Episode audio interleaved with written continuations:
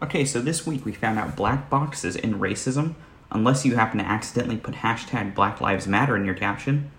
We see white people engage in white guilt struggle sessions, and we try to figure out if cops are vicious racists or just very undertrained.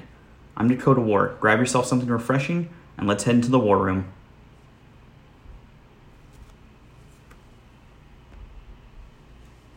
All right, so let's just get right into it. So today, this first episode of the War Room, thank you for being here with me, is going to be all about culture and politics because I mean that's that's all that's out there right now. So I mean, unless you're like Jared Leto, who I don't know if you heard back when uh, the coronavirus is happening, Jared Leto went on this uh, silent meditation retreat in the desert for like two weeks away from civilization. And then when he got back, he like obviously came back to the the apocalypse. So unless you were like that, then this week on Tuesday, obviously you saw the hashtag Blackout Tuesday everywhere on social media. You saw all these posts. Everybody's taking part in it. You know, we had every company from Target to Food Network to every person you went to high school with. All these people had black boxes on either their stories or if you just scroll down for like like I mean more than like 30 seconds, you probably saw about 100 black boxes. So, what was Blackout Tuesday and why was it so important? I mean, th- those are the questions that I was asking when I saw it because I, I did not know about it until I woke up that morning and seen everything. So, according to Insider, this is a quote Blackout Tuesday is an initiative to go silent on social media, reflect on recent events, and stand in solidarity with Black Lives Matter movement. Okay, yeah, I know that's that's what I saw, but what we also got, and this is I swear, for the past, again, the past few days, this is all we have been getting. We got more virtue signaling, more social media browbeatings, and then just like, just all around, just white people engaging seriously in these like cringy white guilt, these Maoist struggle sessions. And if you're unfamiliar with that term, what a struggle session is, I'll give you like a quick little summary. So basically, it was this form of public humiliation, and it was it was obviously used by the Communist Party in China during the Mao era, and its its aim was to sort of shape public opinion and like humiliate, persecute, and then in extreme cases execute political rivals and class enemies. And so obviously right now with this we can substitute class enemies for uh, for race in this instance.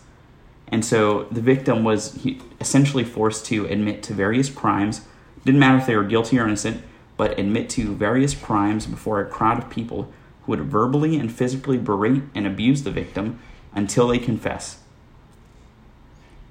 And so, I mean, I mean that sounds wild, but I mean that's pretty much what you're seeing on social media. We are seeing white people confess their, you know, to their various crimes of being white or privileged, male, etc. You know, whatever it is and then you see them you know they must beg for forgiveness from this angry hive on on Twitter and Instagram and in some cases actually in person. You know one, one of the more ridiculous ones I saw I saw I, I saw a few few just like crazy ones. Like you felt like you were watching a I don't know a movie based on like a cult and like I don't know Midsommar or something. But one of the more ridiculous ones that I, I witnessed on social media so it consisted of this group of white people and they are on their knees in front of a group of black people, like just begging for forgiveness from God. And so they had the, the leader of this group of white people who were on their knees. And so the man speaking, he stated, quote, Father, we ask for your forgiveness from our black brothers and sisters for years and years of racism. And I mean, when when you see stuff like that, you really you can't help but think, like, what what the hell are you sorry for? Are you a racist? Like, are you? Like, did you put your knee on the neck of a black man until he died? Did you own slaves? If you uh, if you answered to no, you know, if you answered no to all of those, then what the hell are you apologizing for? Really, I don't know what you're apologizing for. Why are you saying sorry? What did you do specifically? I mean, it it's bizarre. It'd be like some German person today walking up to a Jew and getting on his knees and apologizing for the Holocaust. Or, you know, take whatever other example if you want, you know, some Turkish guy begging an Armenian for forgiveness because the Armenian genocide. Just it'd be bizarre and weird and you you wouldn't ever see that these people wouldn't have to apologize. I mean, unless they were directly involved, it wouldn't make sense for them to apologize. You'd be like, uh, it's fine. You did not do anything. You weren't there. But, I mean, nobody tends to, to think that. So I feel like every other post I'm reading, uh, you know, you have this, this caption along the lines of it starts in most likely all caps, then it says, Dear people of color, followed by something, you know, that goes, I acknowledge my privilege, or I will do better, or this is the one that you're always seeing is, it's not enough to not be racist you must be anti-racist. And I mean, if you, and then if you want to get into that full like, just like cringe where you're like, ugh, then you notice people call themselves a white ally. And I mean, calling yourself a white ally is about as bad as when dudes turn into like white knights. You see it on on social media sometimes, or if you've witnessed it in person, then I'm sorry, but when they call themselves male feminists I mean, calling yourself a white ally does not get you points with this angrier side of the protesters and rioters, which we'll get into. Just as calling yourself a male feminist does not actually increase your chances of getting laid. You know, I saw in uh, in one video, I can't remember who shared it. It was Barstool or somebody. I saw I saw it a few times on on Instagram. But uh, so there's these group of guys, and they're all playing beer pong up in their up in their uh, apartment, and then a large crowd passes uh, passes through their street, and these guys in there, you know, throw a thumbs up and and they're you know they're fist bumping, and five seconds later, five seconds later, they receive a brick through the window, and of course. of course, the guys inside. I mean, it's not funny. Like, you shouldn't get a brick through the window, but it.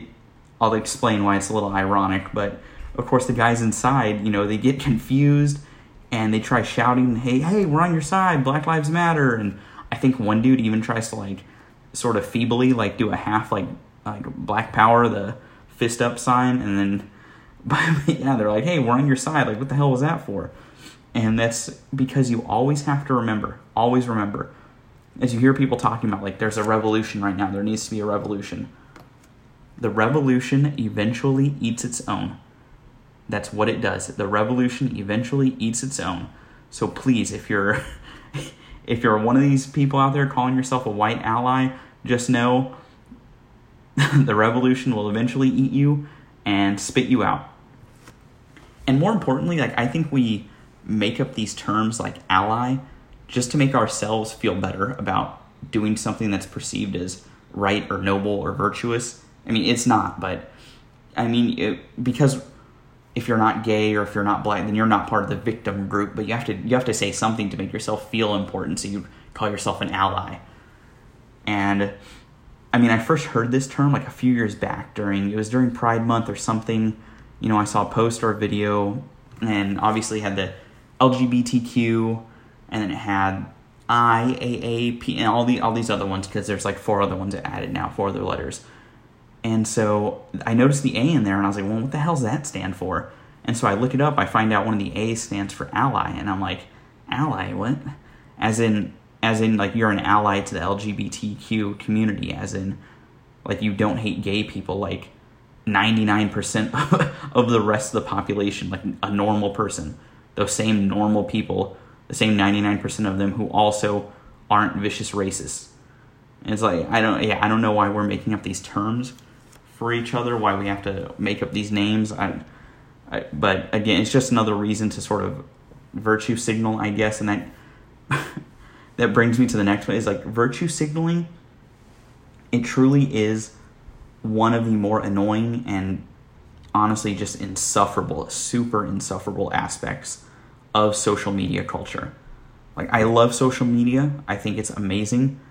I, I think it's awesome but it does help bring truth to the term. I heard this term yesterday. I actually saw it during uh, during Blackout Tuesday um, in regards to posting uh, the black boxes, and that is a good deed is only worth doing if you can post it to your Instagram. And I was like, yeah, that's you know, it's pretty pretty spot on nowadays. If as long as you can put it there, then it's worth doing. If you can't, mm, I don't know. I don't know if it's worth it.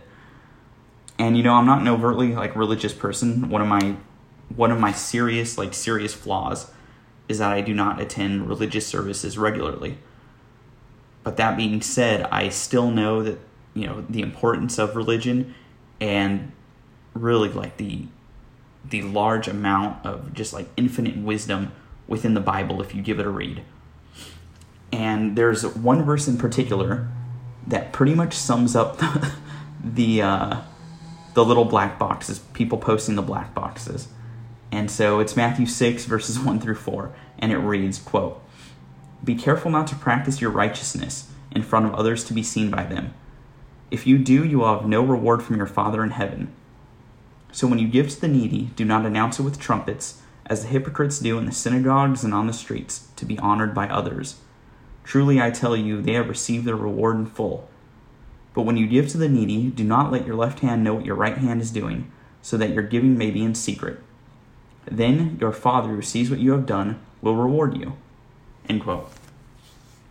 So I mean, so going out and peacefully protesting police violence you know, not looting stores, not assaulting people, that I believe is virtuous. Okay, that is that is virtuous. You are exercising your First Amendment right, and I, I believe that's what people should do. I, I I agree that something needs to be done about police violence and brutality, and these unions that that back them. But I'll tell you what's not virtuous. What's not virtuous is sharing a black box on social media so all your friends can see what a good woke person you are, thinking you somehow defeated racism, and then going back to watching Netflix or doing whatever the hell else you were doing. Like, come on, we all know that you posted the black box, and now I mean that was it. Not like nothing else was done. I mean that that is not virtuous. That is just empty virtue merchandising. True virtue is not exploiting something perceived to be virtuous for your image and personal gain. I mean, true virtue, like it used to require real courage, real actual courage. As um, a great author, his name's Nassim Nicholas Taleb. He wrote this book called uh, "Skin in the Game." It's pro- really probably one of the best books I've read the past few years. Um, so there's a quote in it. It says, "The more costly, the more virtuous the act, particularly if it costs you your reputation. When integrity conflicts with reputation, go with integrity." So, I mean, that quote right there and the Bible verse I just shared earlier, those are seriously in direct opposition to what pretty much everybody is doing on social media. Sharing a black box, it requires zero courage. Okay, saying racism is bad doesn't require you to maintain your integrity. Everybody's in agreement on that. Everybody agrees that racism is evil. Everybody agrees that what this cop did was evil and that he should be prosecuted and that he should be put in prison and that all the the other cops around should be as well. Okay? Like th- those things do not take virtue. And you know, I'm, I'm we're, we're constantly told how how racist America is and, and everything. But it's like, can I guarantee you, you could not name a racist right now, an actual racist. Like if your life depended on it, I I know I don't know any ra- the weird thing is, is if I went on social media right now, it would seem like everybody I went to school with was actually secretly a racist. I don't know, it's weird. But again, it's like if you don't virtue signal with this little black box in your Instagram, then that means you're secretly, you know, Leonardo DiCaprio, Calvin Candie from Django Unchained. it's like sure you never explicitly engaged in in you know running a a, a betting ring for Mandingo fights, nor did you grab a uh, you know, Kerry Washington by the head and threaten to bust her skull open with a ball peen hammer. But implicitly, deep down in your core, because you are white, that's, that's what you're seeing on social media, and even more importantly, because you're American, not only because you're white, but because you are American, you know that you have, as, as Barack Obama put it, racism in your DNA.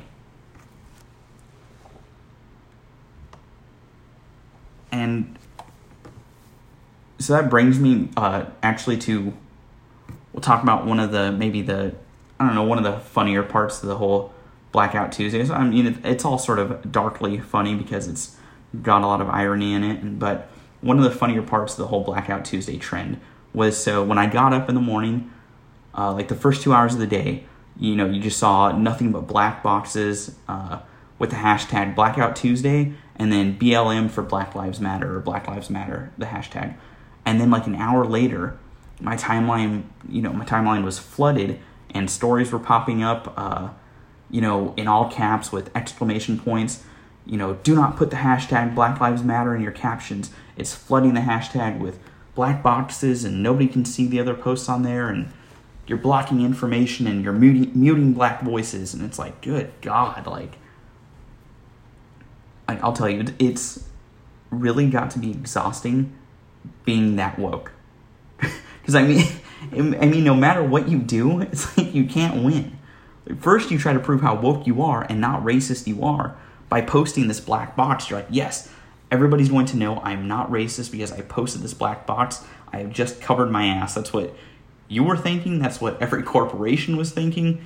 And they're like yes. And then you come to find out an hour later that because you put hashtag black lives matter you inadvertently silence black voices and now you might be even more racist than when you began. I, I you just i mean you can't win. And all right i, I know it's it's fun to tease uh, these people who see themselves as uh, modern day civil rights activists you know posting their black squares and they're they're you know showing the same bravery as Rosa Parks and and Martin Luther King Jr. But we'll, take it a little bit serious right right now with what's going on with the protests and riots because I I mean that stuff is pretty scary to see on to see on the news to see constantly whenever you put on the news that's all I mean that's all you're seeing is that is all you're seeing on news and social media are these riots and and protests which some are uh, some some are peaceful but I mean, there's there's a good amount that are not. That just they are not. And so, I mean, there's this notion that America has not changed at all since its founding, and that being a black person today is the same as being a black person back when the country was founded. The other day, I uh, saw a news article. I think it was from Yahoo.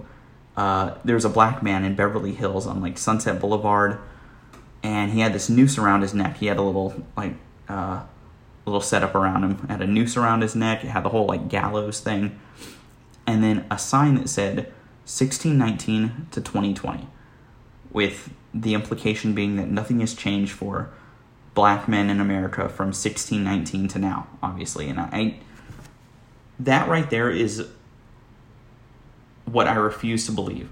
I refuse to believe that America hasn't changed at all and that all of us as Americans still hold these same racist sentiments towards black people that our country held during its founding.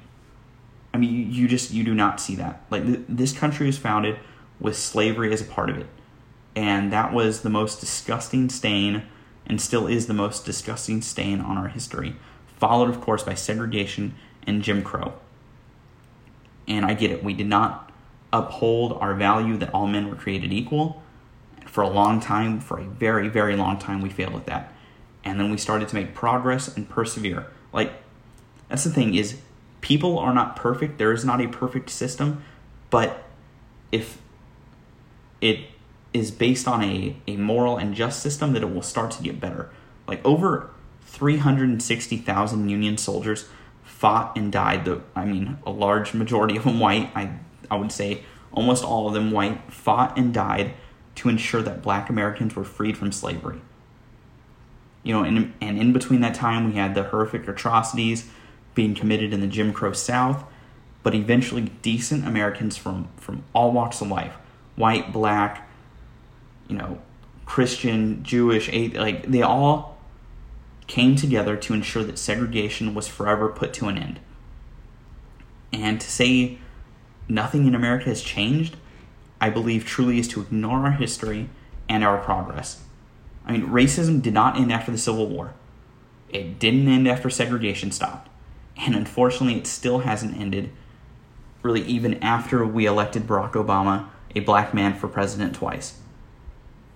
And I'm almost positive that racism will never fully be cured, but we have made nothing but progress since our founding and I I refuse to believe, like I said, that being a black man here in 2020 is the exact same as 16 as 1619 like that like that person in Beverly Hills, you know, made the claim. I mean, if you asked everyone that you know if racism is wrong, I'd venture to say 100% of them would say yes, racism is evil and wrong. And if you ask them if what this cop did was evil and wrong, I promise you those same people would say yes, of course. This cop should be put in prison, like I said before, and his officer should as well. You know, everybody agrees on that. We are all in agreement on that stuff, but somehow we came to a disagreement on was this cop racist in intent and the reaction from what happened. So there are peaceful protesters, there are peaceful protests, and there's rioting and looting. Those three things are happening. I am all for, like I said before, like I said before, I am I am all for utilizing the First Amendment right to organize a peaceful protest against police brutality, but that is not only what is happening. Okay, we're we're seeing this other narrative promulgated, and it's been it's been I mean it's been pushed for years by the left in this country. Like, for a very long time, this has been pushed. You know, in I, I mentioned or like America is evil, it's racist, nothing's changed, and the the police force, cops, they're I mean they're just an extension of all that racism and evil. Also, American capitalism was built off the backs of slavery so actually, the rioters going into Target and stealing stuff is justified because that's not actually Target's, that's not actually Apple's or Nike's or that small little mom and pop shop. That's not actually theirs. It is actually black Americans' products because American capitalism stole from their ancestors, so they're just taking back what is rightfully theirs. There's a uh, there's a filmmaker whose name's Ami Horowitz, and he puts these like short little documentaries together, and he recently shared footage of his uh, uh, of these protesters. And I want to be clear, like these were these were protesters, so these were not rioters. You know, people have been saying that white people have been infiltrating, which I mean, which is true. Um, and Antifa has been infiltrating, and and they've been causing all these riots to take away from the the message. But these, to be clear, these were protesters. These were not rioters. He asked protesters in Minneapolis what they thought about the rioting and looting. And when asked about the rioting and looting, one of the protesters was quoted as uh, saying, quote, Google, Microsoft, all that bullshit, that's all built up. That's all slavery money. So when we take it back or we burn it down, yeah, we're going to take what's ours. You ain't going to give it up? Okay, you ain't having it no more. I mean, and this isn't to say again that all protesters are like this, but the media uh, the media does say that you know that all the protesters are peaceful and and that none of them are okay with this rioting and uh, and it it's simply not true if you're saying like not all again not all the protesters want this but there are protesters who are okay with the rioting who are okay with the looting because they have been told you know that that America is evil and it's racist and it, I mean it should be pretty obvious as to why this way of thinking is so dangerous. But to some on social media and, you know, various news anchors, it's not. It's not obvious because they see these these ends as a justification to the means. I mean, if if America was built on evil and slavery and all the great things that we have today, like I mentioned before, like Google, Apple, Nike, whatever the hell, you know, whatever else, you know, if that's not actually ours, but they belong to modern black Americans who are the descendants of slaves, well, then that justifies their stealing, rioting, and looting. And if the end result to all of this is somehow racism is 100% cured and no black man is ever killed by a cop again, then the rioting and looting and shooting and killing of a black retired police captain while he tries to defend his friend's store in St. Louis is okay. I mean, if all cops are racist and evil and they are enforcing this unjust system, then, I mean, we shouldn't be shocked when a cop in Las Vegas is shot in the back of the head, or when three cops in Buffalo are ran down by a vehicle in front of the police station. You know, and we shouldn't be shocked if one Federal Protective Services officer is shot and killed. I mean, it's unfortunate that there has to be deaths, but in order to have a revolution to tear down this unjust system, uh, I, I think it's safe to say some blood is going to have to be spilled. And, you know, going back now to the whole virtue merchandising and white guilt struggle sessions. Um, I mean, we're also seeing that with, with businesses as well. So you're seeing businesses engage in this. And do businesses actually care? Um, I'd say that actually every business is trying to just avoid the social media mob and the literal mob on the streets by seeming seeming as woke as possible. But it seems uh, most of their efforts are, are pretty futile. Because just like those guys who threw a brick, you know, got their got their uh, window smashed by a brick, simply putting a black square on your business Instagram account or spray painting, you know, BLM on your on your business or black owned business here, you know, it won't actually save you from the looters and rioters. Like, do some do some companies care about all this? You know, call me cynical, but you know, again, no, no. I think they're just hoping that by putting BLM on their windows, it will be like uh, if you're familiar with the story of Exodus, like putting blood on their doorposts, so the the angel of death will skip their house.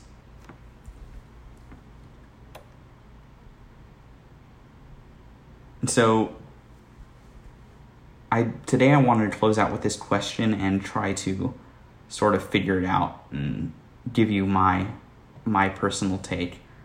And that is are cops overwhelmingly racist or do they tend to be undertrained and get their asses covered for them by police unions? And if you looked on social media today, then the answer would be cops, of course, are overwhelmingly racist. They hunt down and gun down black men. But if you look at statistics, that's simply not true. So I was looking on a couple websites, and according to blackdemographics.com, there are roughly 21 million black males in America. Uh, and according to Statista.com, in 2019, 235 black men were killed by police. I'm also going to note here that 370 white men were killed by police that same year. And now my name, my, my aim is not to trivialize Black Death or do the gotcha, like, you know, see, white men are actually killed more, they're actually the victims. My point is that if the narrative were true, that police were truly, you know, these these vicious racists determined to gun down black men, then I feel like the number would be higher than 235 out of that that population that I just mentioned beforehand. But that's not what this is about. That's not what I believe. I don't believe that there is a racism issue within police departments. Do racist cops exist? Yes. Yes, of, of course there are racist cops out there. And if, you know, if they're caught acting explicitly racist, then they should they should be fired. Or if they do something illegal with racial racial intent as well, then they should be prosecuted. But I believe the true issue within police departments is inadequate training. Now, I have quite a bit of friends and family at various departments throughout Southern California, and I got pretty much the same answer when I asked them these these few questions. One, if they received enough range time, if they did any sort of extra drills that focused on like panic inducing situations. So, I mean, maybe being on your own and you're confronted by two to three other individuals and trying to, you know, uh, de-escalate the situation if they get extra training in that, and and find you know finally how to engage somebody in hand-to-hand combat and restrain them without using lethal, lethal force like we just saw with uh, George Floyd.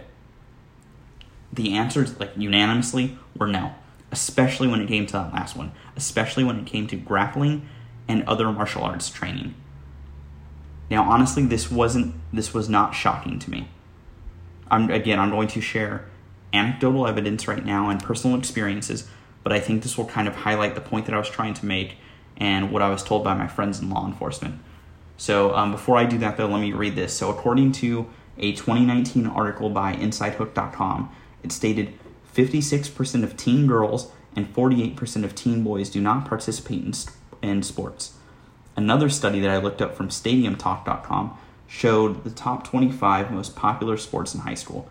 Of those 25, only one martial art made that list at number 11. That was wrestling. Now, there are roughly 247,441 male participants and 21,124 female participants in wrestling. So, so far, what do we know? So, we know over half of teen girls and close to half of teen boys do not participate in any sports in high school. And of those that do, only roughly total 268,000 participate in a martial art such as wrestling. And I I'm sort of I'm using wrestling as a baseline here because it's I mean it's sort of it's been a staple in high school sports whereas something like uh, you know I'm not familiar of any high schools with boxing teams or judo, jiu-jitsu, karate, any other sort of martial arts. So we have these cops. So so in a job where you're expected to be in pretty good physical shape, where you need to know how to defend yourself in hand-to-hand confrontation, it's highly likely that most of these cops they either didn't grow up playing sports, and if they did, it wasn't even any sort of martial art that would benefit them in their line of work. Like they might have played sports, which I mean, you you get athleticism from from other sports. Like you, I mean, if you played football, that'd be I mean, you could probably handle yourself in a hand to hand confrontation or basketball. I mean, just based on the sport you play doesn't necessarily dictate how good of a fighter you are, but at least you will have that formal training if you did something as a martial art. And the reason, though, that I wasn't surprised when I was told all these things by my friends in law enforcement is that I too dealt with that exact same sort of stuff when I was in the Marine Corps. Now, I'm, I'm you know, I'm not an NCAA champion. I'm not Dan Gable on the wrestling mat, and I'm not, you know, I'm not Nolan Ryan when it comes to throwing your baseball. But I can at least throw a baseball. I can at least you know hold my own on a wrestling mat. You know, I'm and again, I'm not exaggerating. Again, this is, like I said, this is anecdotal, this is a story. But my experience going through boot camp, I swear, over half the guys that I met in there could not walk and chew gum if you asked them to.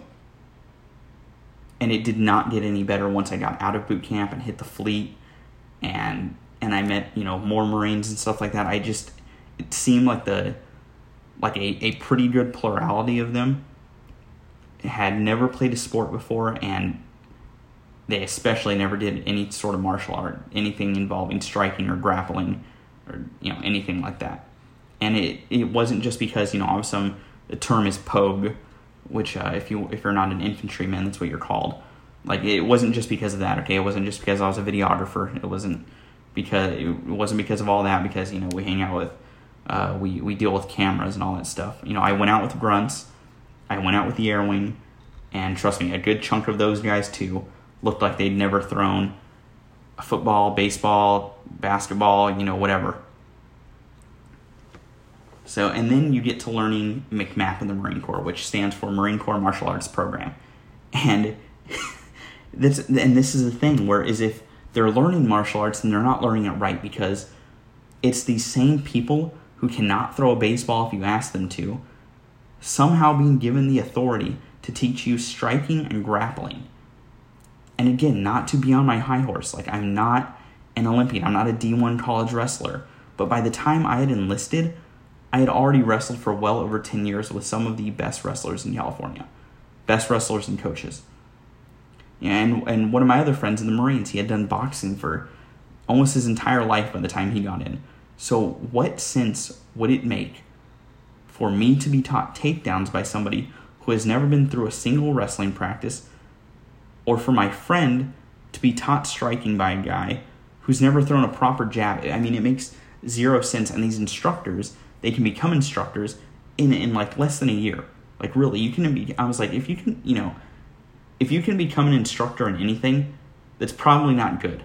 That's probably not going to be good for your students or the people learning under you. And that brings me to like another issue that again, this whole. So I'm trying to make a point of this correlation between the Marines and wrestling to, or the Marines and uh, uh, police officers to sort of show you, you know, what I'm trying to. I'm trying to make the point that they don't actually get enough training for the things that they're expected to do. And so another issue that I dealt with um, in the Marine Corps was this overused term: "Every Marine is a rifleman." And now I, I, I get what it's trying to preach there. I get it. We are a branch of the military, and it you know they're trying to say no matter what our job is, we need to be ready at any point, in any time, to drop what we're doing and pick up a rifle and accurately engage a target. But I, if they believe that, I I feel like they don't believe that because if they did, then they would be acting a little bit differently. They'd be doing things differently. Like if high-ranking officers actually believe that, then they would make range time for all MOSs, not just the uh, combat arms, more frequent than once a year for a week. I the combat arms get way more than that, but if you're like I went once a year, literally I went once a year, and I know this is crazy, but if you if you want to get proficient at something, you probably want to practice it more than once a year. Like I, I wouldn't call myself a baseball player if I, if you know, once a year I went out to the diamond and played catch. Like I wouldn't call myself a, wouldn't call myself a baseball player. So, so I mean, if we want to see police brutality and killings decrease, I don't believe fighting this sort of broad narrative of racism is the answer. Like racism has been essentially eradicated out of public life in the U.S. Like again, I, I, I want you to ask yourself, how many racists do you personally know? Fighting specific instances of racism, that's good and noble. But but you know, just shouting about white privilege and systemic racism without any evidence, I mean, it, it doesn't help anybody. It just makes you seem like a good person because you know because you're virtue signaling and then casts any disagreement as racist because i mean if they disagree with you you know saying that there's there's racism out there somewhere in, in, the ether then they're saying it doesn't exist and that can make them racist but then i mean that's not how it should work but i believe better training for the police is what you know what is the answer here there's a scene from uh, a very good movie called Man on Fire. It's got Denzel Washington and Dakota Fanning. And so in the movie, um, Denzel Washington uh, is her bodyguard. She comes from a, a wealthy family in Mexico. Uh, the father's Mexican and the mother's an American, and so she's a competitive swimmer in it. And Denzel is helping her train, and one of the things he said to her, which is like truly one of my favorite quotes of all time, is there's no such thing as tough. You're either trained or you're untrained. And that right there is what we need to ensure. We need to ensure that we are sending trained, adequately trained men and women out to protect our communities and enforce the law. That may look like programs to ensure they're getting mandatory range time every month. Maybe, you know, something like that has to happen, as well as grappling and striking and learning you know, updated procedures on how to restrain a person who's handcuffed. You know, because seeing that video of George Floyd killed, you know, I mean, it was, it, it truly was one of the hardest things to watch. It was, it was disgusting. There's no reason a cop should have his knee on that man's neck like that, especially when he's already been handcuffed, especially when he's got his partners around him that could have easily helped out if anything went wrong. You know, and this isn't the first time that we've seen cops act brutally in this way. Something that comes to mind because I, it was it was such big news at the time. It uh, was in Fullerton, California, which is near near where I used to live. Uh, in 2011, a homeless man. His name was Kelly Thomas. You might remember this. Um, he was brutally, like brutally beaten to death by multiple cops in Fullerton. And I remember it being all over the local news and radio shows. I would hear it all the time. I was in high school at the time still. I would hear it all the time in the morning on the way to school, and then I would see it when I got home. And I remember just, you know, seeing the video and hearing him cry out. He cries out for his dad like a bunch of times. It's just, I mean, that that's gut wrenching stuff. And if if you have not looked into that incident, um, I'd urge you to do so because it's another instance of what I'm trying to highlight here.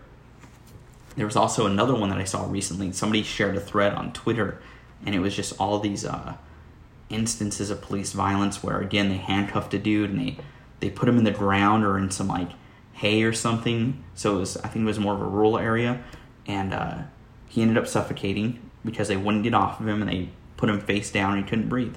And there's another one where uh, a person had I think it was like a, a BB gun or something. He was pointing out of a window at a hotel, and then this cop is pointing an AR-15 at him in the hallway. He doesn't he doesn't have the the BB gun or whatever at the t- at, on himself at the time, and this cop is just giving him contradictory directions and screaming and all this stuff, and guns this guy down in the middle of this hallway. It's, I mean, it's it's insane. Um, but again, these instances they weren't racial in intent. This wasn't racism. Again, I mean, most of those guys I just mentioned were white, but it was police brutality, police not being trained, and them knowing that they've most likely got their behinds covered by their unions, and that because they aren't familiar with any formal training, you know, in a martial art, that when they engage somebody in hand-to-hand combat, they're I mean, they're in such unfamiliar territory that they end up just I don't know what it. They must just go so over the top. But yeah, I mean, because that's that's all that's that's all I can think of. Because what we're seeing here isn't racism. Is there racism? Yes. But what we're seeing here is just poorly, poorly trained cops, and it it really it has to end. There has to be something. There has to be better training. If it's contracting out so you can get a a professional in to teach some sort of uh, grappling and striking, you know, getting more time on the range, like I said before, that I believe is what has to be done. I do not believe that, you know, it's it's due to the American system and American capitalism and, and all of us being racist. I believe this was the unjust action of an evil cop who will hopefully be put in prison as well as his you know, partners and fellow officers that were there with him. But to blame the whole American system is wrong, and I just I simply don't agree with that.